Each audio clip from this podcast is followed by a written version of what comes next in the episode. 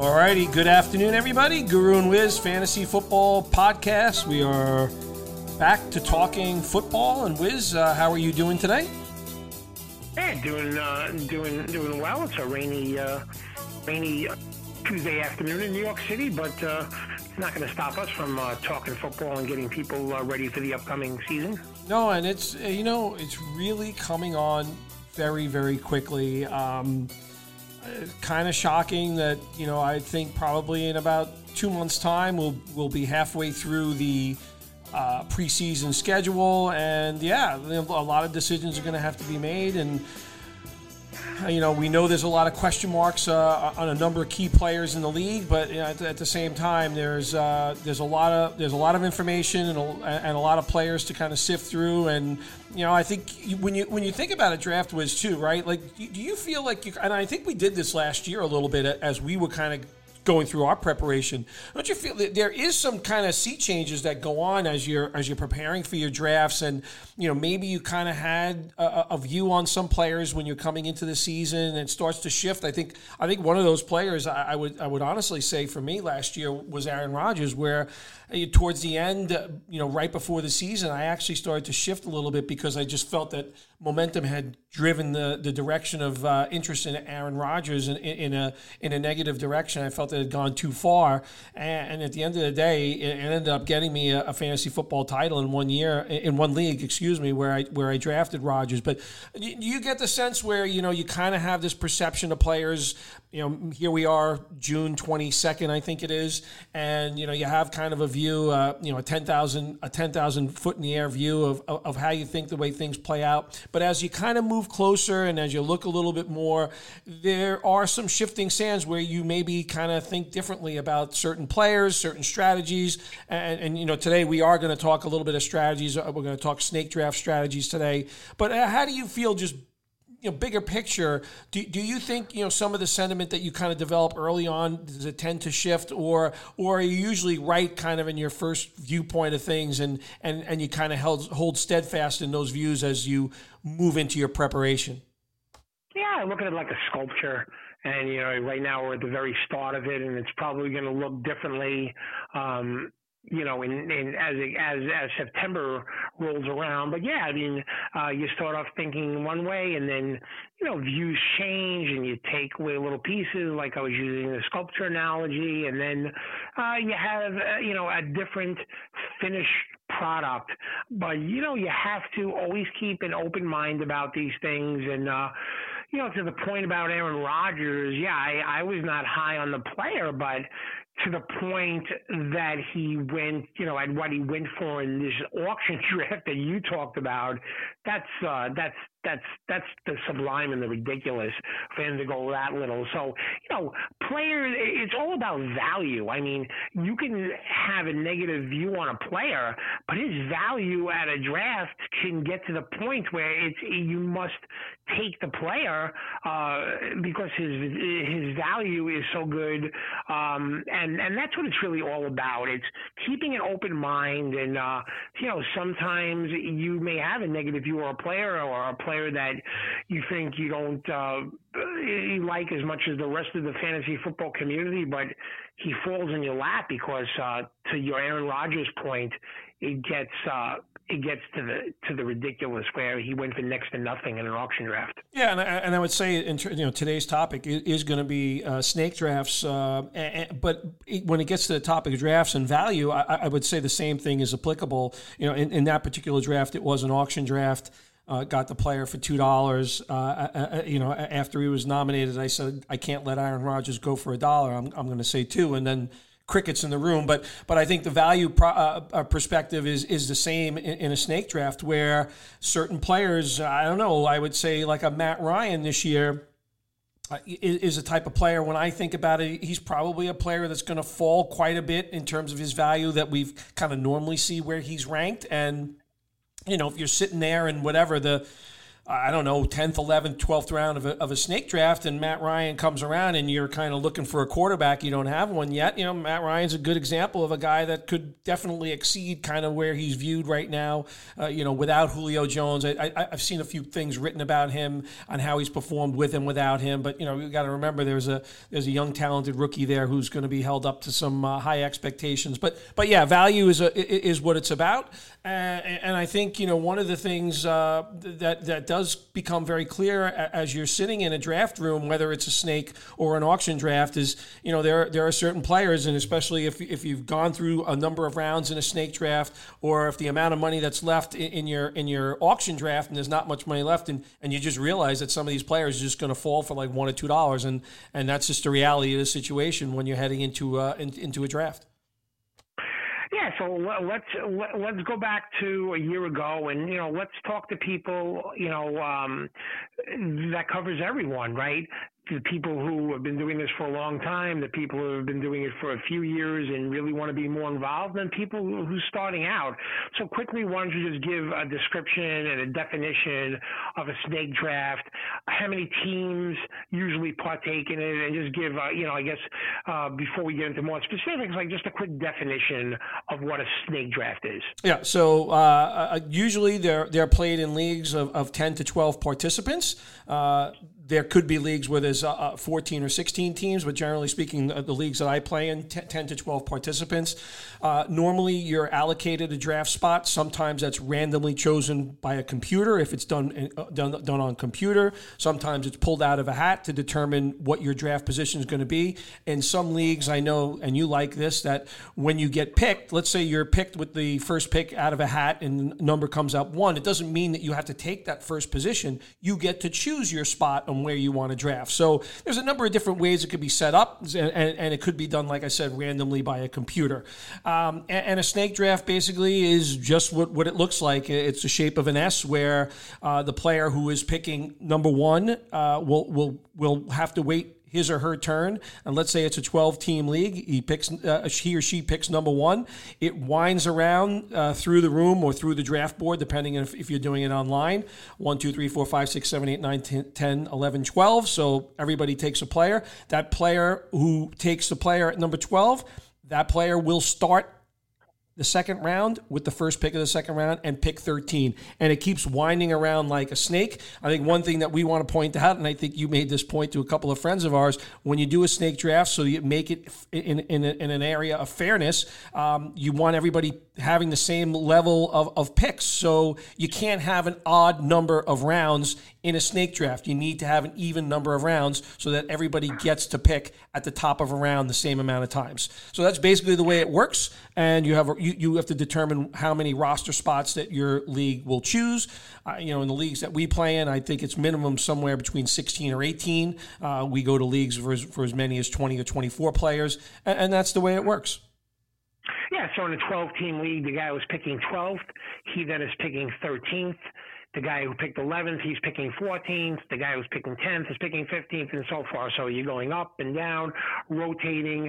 And yeah, we would probably, I don't know, we tried to figure this out. But what at this point, what would you say? Probably somewhere between two thirds and 75% of leagues. Uh, somewhere probably between 65 and 75% of leagues are snake drafts. Would you say that's probably about right? Yeah, I, I, would concur with that. You know, you and I have been pretty vocal about our love uh, with auction draft, uh, the the fun that goes along with it. Uh, it'll be a lot more normal this year with COVID and restrictions being lifted and, and, and the world normalizing a bit. Last year had its challenges, but but yeah, I would agree with you. Was sixty five to seventy five percent of it. You know, a lot of times geographics plays into it. So doing an online rotisserie, uh, uh, you know, snake draft is a lot easier. Uh, time of getting people together. You know, these drafts take take a lot of time. We know this. It's it's painstaking in, in, in some instances. So I think with the benefit of that, some people don't want to sit in a, in a room or go out somewhere for four or five hours. Maybe, maybe the attitudes towards that will be a little bit different. uh, this year, especially uh, as we've all been cooped up. But yeah, I, I, would I would agree with your number. Somewhere in the 65 to 75 percent vicinity is, is what people are doing snake drafts. I happen to prefer auction drafts, but but I do partake in leagues that do snake drafts, and and I enjoy those leagues just as much. Uh, there's there's definitely some different strategies, and and obviously every player will not be available to you in a snake draft just because people are going to be plucking people as, as plucking players as you move along. Uh, but nonetheless, it, there's still a lot of fun to be had from from both forms of league. I, you know, for me, my level of preference is definitely an auction draft, but but I have fun with both. I mean, I think you know, going just going before we get into players, um, you know, if you're in a league of snake draft, you want to, you know, add a little bit of fun to it. So, you know, if you do it online, uh, you know, the, the CBS or ESPN, whatever site you use, they just basically spit out a draft order, but make it a little bit more fun. Have a Zoom meeting with your league, or have a few guys get together and put everyone's name in a hat, maybe a week before the draft is going to start and the guy who picks the number one, who gets the number one to his name, like if my name is picked first, I shouldn't have to have the number one pick. I, I want to, you know, do it where it's a little bit more fun. The guy who picks one, he decides where between one and 12 he wants to pick. The guy who picks number two, he takes the next spot where he wants to pick. I mean, I think it's very, very interesting and makes it a little bit more fun and a little bit more strategic than just spitting out the order and, uh, you know, just adds a little bit to it. So let's get to the specifics of of snake drafts as it pertains to this year. I don't know how many you've done. I've done a few. I've looked at it already, mock snake drafts, and um, it just appears that. Um, out of the first 16, 18 picks, they're all running backs. And the only two or three players that are not being taken at the running back position are all Kansas City Chiefs. It's either Travis Kelce, Tyreek Hill, or in some instances, Pat Mahomes. But most of the case, it's either Travis Kelce or Tyreek Hill. And the reason why it's just those two players is because the uh, we were talking about Aaron Rodgers earlier, you know, Davante Adams would be in that discussion as well. But with the uncertainty of Aaron Rodgers, he people are not quite sure what to do, and that's understandable. So let's get to specifics here. Uh, when you look at this, when is it too early, in your opinion, to take either one of those two Kansas City guys? Hill or Kelce? uh, or is there a spot that there isn't too early to take those players? So, you know, you're in the first round, you know, have at it. Tell us what the strategy is about taking two non running back position players, Kelce and Hill, and at what point do you think the timing is right for that? Yeah, well, you're talking about in an offense like the Kansas City Chiefs, and we, we expect big things from that offense uh, once again coming into this season. Uh, look, I, I, think it's I think it's a preference situation, and I, and nobody obviously you know how big a fan I am of, of Patrick Mahomes, and in, in, the one league that we partake together in in, in a snake draft, I, I you know I, got sucked in. I didn't want to be uh, left out of the Clyde Edwards-Helaire train, so I, took Clyde Edwards-Helaire in, in, the first round in that draft last year. Uh, certainly paid for that, but when it came time to, to, the second round, when I had my second pick, and this was a ten person draft, um, I I was taking one of those quarterbacks. It was last year going into the draft. It was going to be either Mahomes or or Lamar Jackson. I, I, had a pretty strong view that that that player should be Patrick Mahomes at that spot. You know, I think if you're you're committed to a strategy where you're in love with a player like like Patrick Mahomes or in the case of a Travis Kelce or, or a Tyreek Hill, who currently looks to be going off as receiver one, look, that that's something that that's preference, right? And you got to make a decision. That's part of the strategy. Now, I, would say in most leagues right now, walking into a draft, um, you know, do I understand taking one of those elite tight ends in the, in the second or early third round? Yeah, yeah, I get that because you know there's probably a pretty fair decent amount of drop after those first couple of guys at tight end. And I'd say the same thing at, at quarterback, where you know a player like Mahomes has the ability to be you know the dominating force at the position. Uh, but but you know you you are going to be left a little bit behind the eight ball in terms of what happens in, in the rest of your draft. And I think you got to take an assessment of the positions and what you think you can get out of it the rest of the way. You know, for for someone like you, you and me who've been doing this a while, I, I think we have some confidence in ourselves to to assess player talent. Uh, we probably don't feel that there's a necessity at, in, in, some of these drafts to to reach for a Mahomes at least as early as that, and and kind of sit back and take a, a quarterback in, in, in the later rounds that that will have a decent season. I would say the same thing at running back. We feel that we can probably extract some value at running back where we don't have to be so crazed about getting two running backs. Because to your point, I've only done two mock drafts.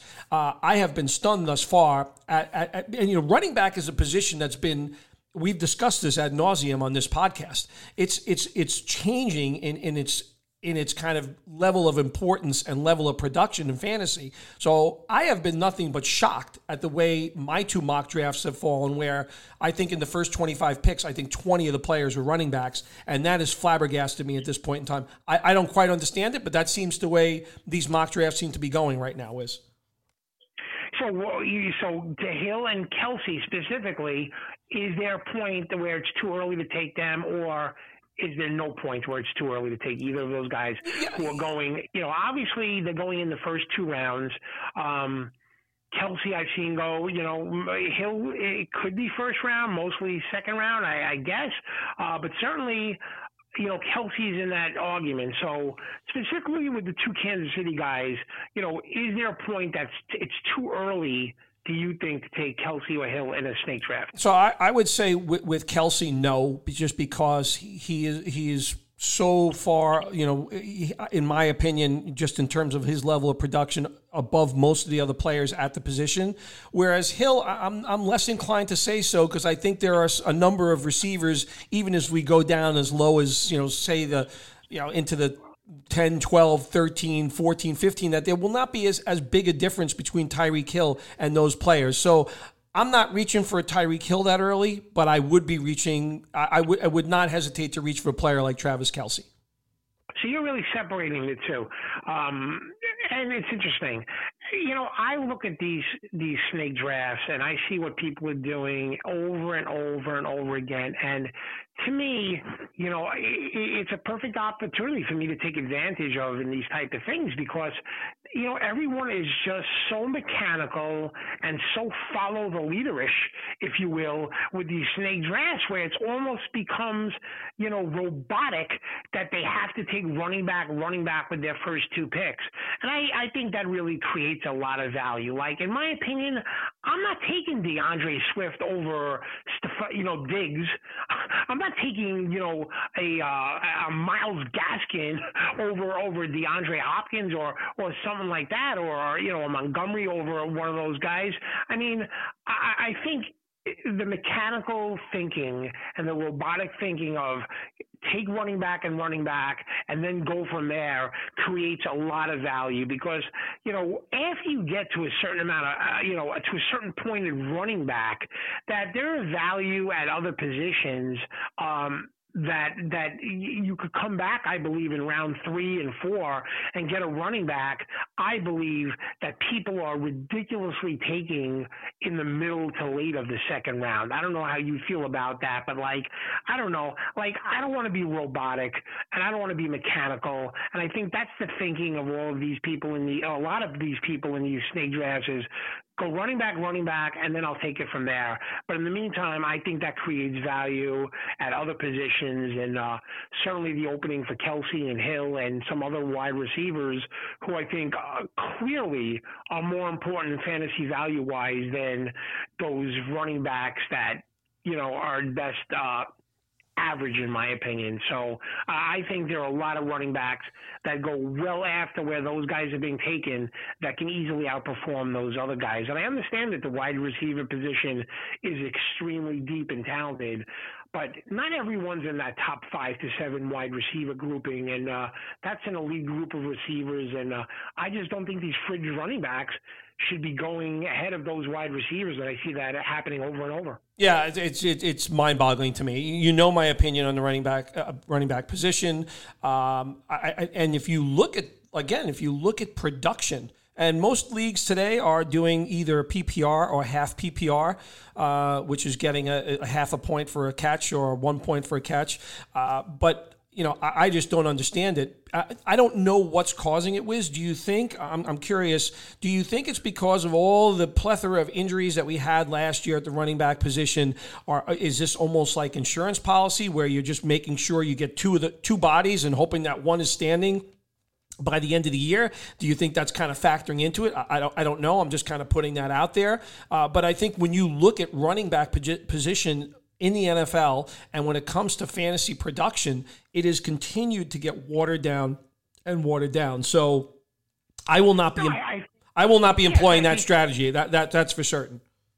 Yeah, I think to your point, I think it's just more follow the leader. I think as each running back comes off the board, the next guy is thinking, oh no, uh, I'm going to miss out on running back. So now if I don't take one, I know everyone behind me is going to take one. And then with each running back that's taken, the same logic goes on and on and on all the way through midway through most of round two. And I think that creates a lot of value. And if you're thinking correctly and keep an open mind and don't panic and don't play follow the leader, I think you could do very well just because people are are are, are just mechanical. I think with that running back running back position. So uh, you know, I think everyone of these things is different. They're not the same. But I'll tell you, when it comes to these snake drafts, you know, even though it's June now, like if I had my draft order pick and someone told me, oh, okay, you're going to be drafting ninth in the first round, I, I would know right now in June within two or three players who I'm going to have to choose from, and then start thinking about that. You know, that's the thing about these these snake drafts. There's always something maybe that could be a little bit of a surprise, but you know, for the first couple of rounds, I think you know you can project what's going to happen. So that leads me to my next point. When you have a sleeper, a guy that you know in an auction draft you'd be able to get cheap, so it doesn't matter if you nominate him or someone else nominates him. That takes on a different dimension in a snake draft because you're never quite sure who's thinking the same thing you are about a particular player.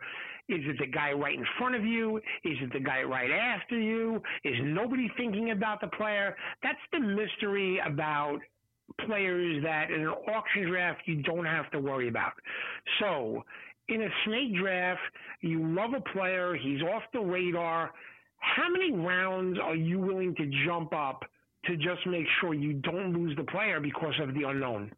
So th- this this is a great, great, great question, and uh, I, I, have a real life example, and I think you know kind of where I'm going to go with this. And I'm we're going to. That's why I set you up for it. I mean, I gave you the I gave you the volleyball spike, but no, I mean it's an interesting question, and it faces a lot of people. But you had something like that, so talk about that, and then we could just have a general discussion about the topic. Yeah, and and I, and I think so. Coming into the season now, now, unfortunately, I made a huge error in a dynasty league where I didn't protect the player, uh, but the player was Patrick Mahomes. I, I had a view on on this player uh, in the season that Patrick Mahomes was actually drafted. Uh, I drafted Patrick Mahomes in, in, a dynasty league. I had a view that Alex Smith was going to be in the last year of, of being the quarterback of the Kansas City Chiefs. Uh, I had a view about what I thought Patrick Mahomes was going to be to the Kansas City franchise. Uh, ended up being correct on the view, which is which is a nice feeling. But going into that season, and we're talking about, uh, I guess we're talking about 2000 and what year 18 was? I think 18 i guess we're talking about 2018 and coming into that year when you look at patrick mahomes you know mo- and i think in most instances you you saw him in snake drafts or you saw him in preseason rankings ranked somewhere in the you know whatever top 20 but latter half of the top 20. drafted in 2017. Yep. So it was the 18 fantasy season. Yep. So right. so going into that season, I had a very strong feeling about Patrick Mahomes. He was the starting quarterback. Alex Smith was gone, uh, and I was taking Alex Smith, sorry, uh, Patrick Mahomes in snake drafts sometimes as early as the fourth or the fifth round. That's how. Str- so in in most snake drafts back then, he was going in like rounds nine or ten. I think you had an example of this as well uh, in, in, in an auction draft where where you got him. Sorry, yeah, an auction draft where you got him really. Oh no, was it a snake draft where you hold the player value? I believe that was the case. Where I, if I'm not, yeah, mis- I got him in a snake draft where you could keep guys the following year uh, you know, if they're drafted after a certain round, then I got him in the uh, in the in the 13th or 14th oh. round, and I needless to say, uh, the following year I won the league. But but yeah, so so in snake drafts when you have that type of situation, because you know we went over about the auction scenario where you could do something about it. You don't have to nominate the player; someone else can nominate them, and you get them for you know a, a, great price.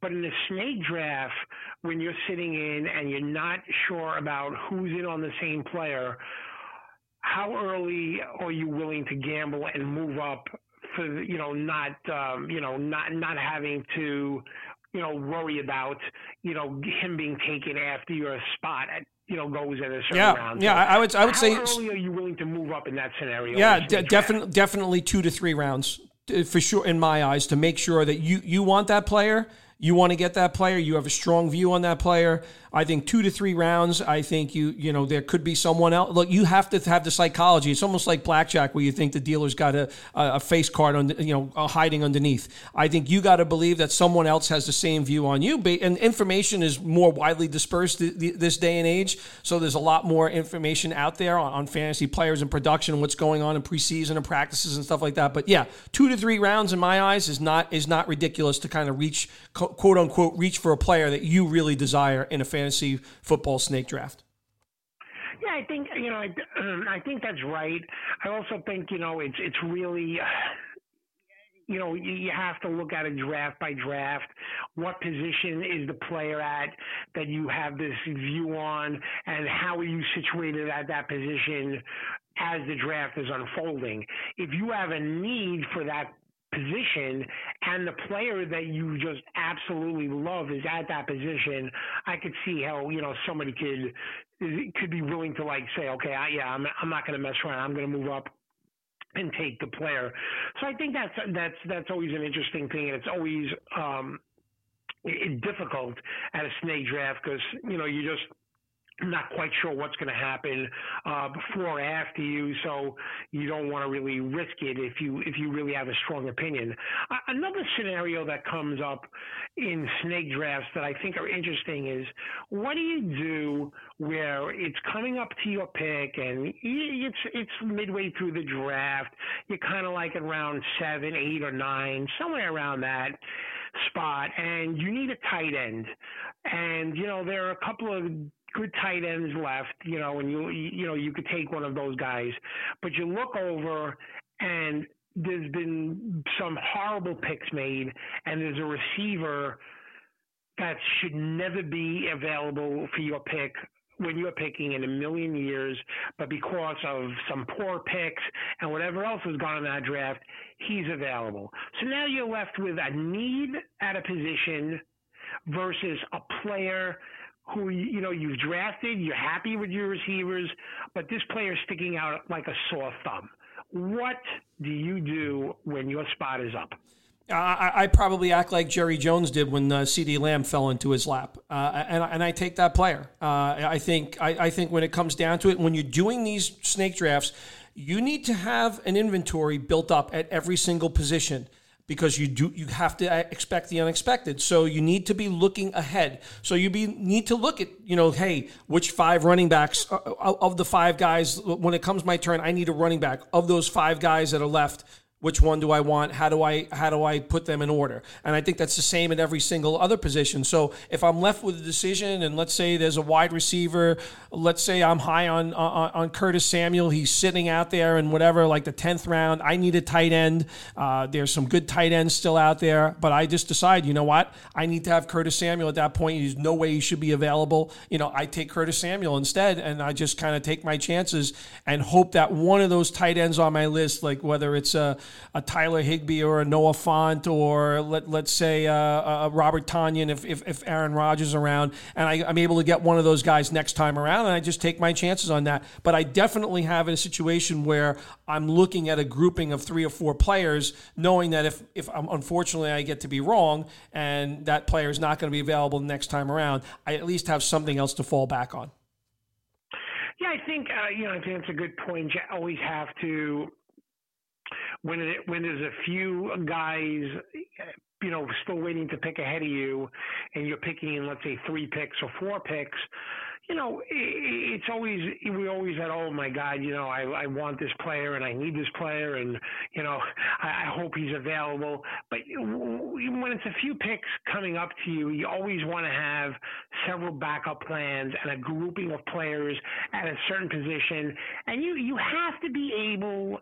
You know, I want you to talk about this after um, after I bring this up. And isn't it important to be able to pivot during a draft and maybe you're thinking you're going to go this way and then something happens and you have to be able to be flexible not only be flexible but pivot at a moment's notice and change course based on what's happening and um and I just think people get so flustered. Um, and it, when I, you know, I hear it all the time. Oh, every pick I was about to make, the guy in front of me or two picks in front of me took every guy. Well, that's ridiculous. You may have a guy that you like, but you need to have backup plans and you have to be able to pivot and reverse and do all kinds of things at these drafts. And, and that's based on preparation, which we're going to hopefully uh, help everyone with. Um, isn't the ability to pivot during these drafts and keep your composure um, a key factor in these drafts. Most definitely, you you you can't you can't panic. Uh, there are times. Look, we could be going into a snake draft, Wiz. You and I next week. Uh, we're talking about running backs being taken in the first twenty of the twenty five picks. We go into that draft, and all of a sudden, that's not happening. Where there's a few quarterbacks sprinkled in, a few tight ends sprinkled in, a few elite receivers, and, and you and I will be sitting there saying, "Okay, uh, we, have got a shift here because things things are a little bit different. The landscape is different than what we thought."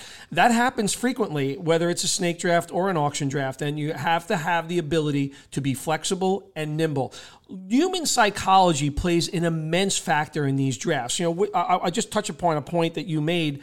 Uh, you know, you see players, you, you'll see these runs on positions that go on in a snake draft, where the first guy that or gal who throws out a defense, for example, and then you'll get a run on defense all of a sudden because people are kind of paying attention. Maybe they were sleeping on that. But I, I think you got to watch for that. You you get these runs, these almost psychological runs and Pavlovian responses to what others are doing. I think you do have to stick to a game plan that you, as as a fantasy participant, um, is going into it and, and what you're kind of holding to be your your draft strategy. But at times you have to have some ability to kind of maneuver uh, around the cabin, if you will. We've used that expression before here.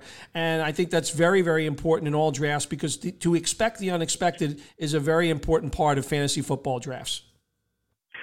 Yeah, another thing that um, I want to touch upon is awareness as the draft is taking place. And I'm going to give a specific example of when that could come into play. Let's say I I'm, I have the 10th pick in a snake draft with 12 teams, and it's in the seventh round. So it's coming up to me, so I'm going to pick 10th, and then the 11th guy is going to pick and the 12th guy, and then they're both going to pick coming back down ahead of me. Um, in the in the in the even round coming back, and it's coming up to me, and I need a tight end, tight end, and I need a um, a quarterback. Well, one thing that you need to do is take a look at team 11 and team's 12 roster.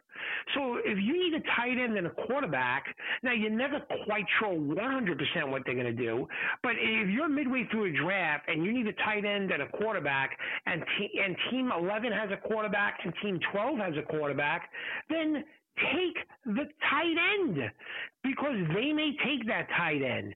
So take the tight end first. They're probably not going to take a quarterback with 11th or 12th or even the picks coming back and then take the quarterback with your second pick, which will happen in five picks. So awareness of what's going on around you, especially if you have the ninth pick, the 10th pick, or the second pick or the third pick, when it's coming around for those wraparound picks and you're deciding between a position, think about what the teams are going to do after your pick right before your next pick, which is only going to happen in four or five picks. And don't you think awareness is something that, you know, it seems obvious and seems apparent that most people would do, but something that seems people are either lazy or not aware of? Uh, yeah, so you know, for, for, in, basketball, uh, court awareness is something that uh, is brought up a lot, and I, I think the example that you use is, is definitely representative of that, where you definitely need to be know what's going on around you, without a doubt, and whatever whatever kind of draft that you're doing. And I think. Uh, to your point, and I think it's a fair one. I think a lot of teams are just so focused on what they're doing, they get lost in kind of their own little planet or their own little world and and inability to kind of see what's going on around them. And that's just a mistake. You got to be able to walk and chew gum in these things. And i think you know the example that you use where if it's a if it's a slam dunk case where you know that these guys already are uh, wrapped up at their quarterback position, uh, then it, and they need tight ends, then you absolutely have to take the tight end. So knowing what's going around, and we'll talk about court awareness when it comes to, to, to auction drafts as well, because there are so many different variables there because of the amount of different things that are going on there. But but in a snake draft, the same level of awareness, court awareness, if you will, has to be out there. You have to know what's going on around you, and you need to be understanding that you know something could change and and as a result of that you've got to you've got to shift. And and I think looking at what's happening in, in those first couple of picks like you mentioned uh, that that after you make your pick and then it comes back to you you know with the likelihood that in one of those four picks these guys who don't have a tight end yet are going to be picking one. So you better be sure of what you're doing when that when your when your chance comes yeah, I mean, you you have to, you know, you just see so many people who we have a friend of ours, you know, and you know we laugh about this all the time that at an auction draft he just keeps track of his own roster and doesn't pay attention to what anyone else is doing, how much money they have left, or any of that. And it doesn't really matter what kind of draft you're in. You have to be aware of everyone else's roster, what positions they need, when they need them, as compared to when you're picking and you know what you need. So uh, awareness, especially look if you're picking in those middle spots, if you're picking five or six or seven or eight or nine, whatever, it may be a lot of picks or maybe a little bit more difficult. But when you're getting to those wraparound picks and you're picking you know two, three, four, or you know ten, eleven, or something like that, where you know, there'll be a few picks made going up and then a few more picks going back down until it gets to you.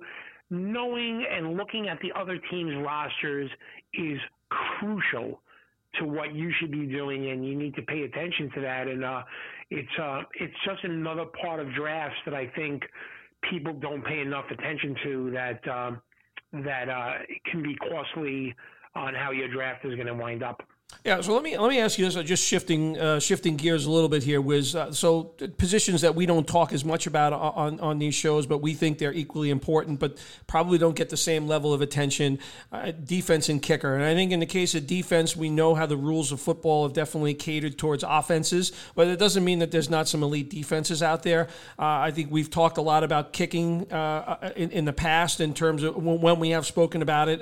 you know, I think there are those teams that are going to kick long field field goals. There are the teams that are the higher powered offenses. There are the teams that are more inefficient in terms of their ability to score the ball when they're in the red zone. Uh, you know, is it, you know, do you find in these leagues that it's almost like a slam dunk that, you know, at the end of the draft, whatever, let's say it's a, it's a 16 round draft, that inevitably in rounds, you know, whatever, 15 and 16, it's all going to be defense and kickers that are being taken. Or, you know, again, if you really feel that a, a defense is, is an elite defense uh, or, or a kicker is an elite kicker and can definitely make a material difference in a week in and week out basis on your fantasy lineup, are you willing to kind of reach up and, and kind of grab one of those players, let's say in a 16 round draft where you're, you know, going for a defense maybe that, that, that you think is going to be really good in, in maybe around 10 or 11 or, or a kicker as much as high as, let's say, 13 or 14th round? I'm kind of curious how you look at those positions. Well, look, you and I feel the same exact way about kickers and defenses. They every league should try and distinguish a great kicker and a great defense from a terrible kicker from an average kicker and a terrible defense. The problem is most of these leagues do not. And most of these leagues will have, okay, you kick the 36 yard field goal, that's three points. You kick the 41 yard field goal, that's four points. You kick the 59 yard field goal, that's five points. How can a 41 yard field goal and a 59 and a 59 yard field goal only be one fantasy point different? That is absurd. So that's the reason why they go in the in, in rounds 15 and 16 18, or if you're drafting 18 players, 17 and 18, because leagues they they all want the scoring to be the same. And when it comes to defense, well, you only get bonus points if you pitch a shutout, or you'll get three bonus points if you hold a team till six points or less. I mean, do you see the offense that's going on in the NFL? The penalties. The, the, football has evolved. It, it's for scoring. They want teams to score. They want there to be points on the board. It's all in the favor of the offense. So with that being said, you should really try and differentiate in your scoring system defenses instead of making everything the same. Otherwise, I don't even know why leagues draft kickers and defenses if they're going to try and make everything the same. So First, if you're in a league, try and go to your commissioner or put a vote up to try and really distinguish kicking performances and defensive performances, great ones from poor ones. Otherwise, that's why they do it. You know, it's just the reason why they do it. Uh, it's the reason why all of these defenses and kickers will just be the last two picks taken because leagues don't distinguish uh, scoring performances from elite performances to poor performances. They're all the same, so there's no reason to go out and, and do that. But you'd be talking a different story um, if you have a scoring system where it really, you know, matters uh, with what kind of defense or kicker that you have, and uh, that's why in our league where we're doing an auction draft, uh, you see some defenses go for six, seven, eight, nine dollars because we reward great defensive performances as well as great kicking performances. Yep, very, very, very excellent point. Very excellent point. So, so Wiz, like when you when you look at, you know, I, I'm looking at this draft this year, and I feel like when I look at all of the positions, and and yeah, look, do I think Patrick Mahomes the best quarterback in fantasy? Absolutely. But when I look at the quarterback position, do I see values, you know, kind of between quarterbacks, whatever, eight through 15, yeah, I see a hell of a lot of value there. So, you know, I, I look at this draft this year uh, in particular. I, I, think positions have gotten deeper and deeper. I, I, cannot believe the depth at wide receiver. I would even argue um, all, all of the positions have have significant depth depth to them. Um, as a result of that, I think you know, look, I want to make sure I get elite talent, and I think that's the one thing I would, especially in the in the eyes of the beholder, of course. But I think you got to make sure you walk away from your draft with four or five really elite players, and then know that you use your talent to assess uh, the, the, the players that are out there and the depth that are at the positions that to, to know that you can get some very very valuable players late in your drafts. Anywhere between rounds 10 and 16 there will be running backs tight ends and wide receivers that will make a difference in your fantasy season. I just think the depth is out there and, and know that you don't have to panic completely uh, if you feel like you haven't ha- don't have enough at one position or another position just to know that there are options that are going to be out there in these leagues. So panicking is not something that you should be doing this year. There's a lot of depth out there. There's a lot of talent out there. Yeah, agree. Don't play follow the leader. Have independent thinking. Don't be mechanical or robotic. Um, you know, and and and go in there. And it's not. It's, it's fine to go in there with a plan, but always be able to reverse and pivot and um, and and before you pick, have a few players in mind where if the one player that you like the most gets picked, you're not completely flustered and you make a big a poor pick after that. So have a game plan in, in mind as it's going around. And if you have one of those end picks, look at what's going on around you. Look at what's going to happen after you make your pick, and uh, and be prepared. And uh, look, we're, we're gonna you know, there's there's a lot to talk about strategies of these drafts, and we're gonna you know have a lot of fun talking about auction drafts. But you know, the majority of people do snake drafts, and there is thinking and there is strategy involved, and uh, and and preparation is important, um, and and hopefully we're helping as many people uh, as we can with before these uh, drafts start uh, popping up in two months. Yeah, and before we sign off, Wiz, just on a topic of, of strategy, I, I, just want to bring up one other uh, a point, and I want to ask what your opinion is on this. Uh, I think I am a little bit more of a believer in this. Uh, it, it, it's really dependent on, upon the team and the kind of the system that they play. Well, let, us use Ezekiel Elliott as an example. Uh, I don't know. You take Ezekiel Elliott somewhere. I don't know. I guess somewhere between the fifth and tenth running back taken um, in, in, a draft. That's probably a, a, a definite. But but you get Ezekiel Elliott and he's got a very capable backup, probably one of the most capable backups out there. Has value on his own as a player in fantasy, but has immense value as if a player like Ezekiel Elliott goes down. Uh, so I guess I want to ask: are, are, you, if you draft Ezekiel Elliott, are, are you, you know, speaking of moving up in, in rounds and stuff, are you going to try to lock yourself into the Dallas running back situation, making sure you get a guy like Pollard, maybe reaching for him a round or two early, knowing that you have him, or are you not going to be as worried about that and you'll kind of just deal with it and, and, and work through the depth at the running back position, or, or do you feel it's a case where in some of these instances where there is a very capable backup where that player, if given the opportunity, can produce at or at around the same level as a player like Elliott in the case of Pollard, are you reaching for that player? Yeah, I'm reaching in, in that specific example, I'm reaching for Pollard because when it comes to these backups and handcuffs, like I'm more interested in a guy that if he gets a chance, he's going to be able to do something about it. And Pollard's going to do something about it if he gets in there. Uh, you seem, you know, certain situations like if I end up with Najee Harris of Pittsburgh, I could care less about the Steelers handcuff or whoever whoever it is or whatever the beat writer says.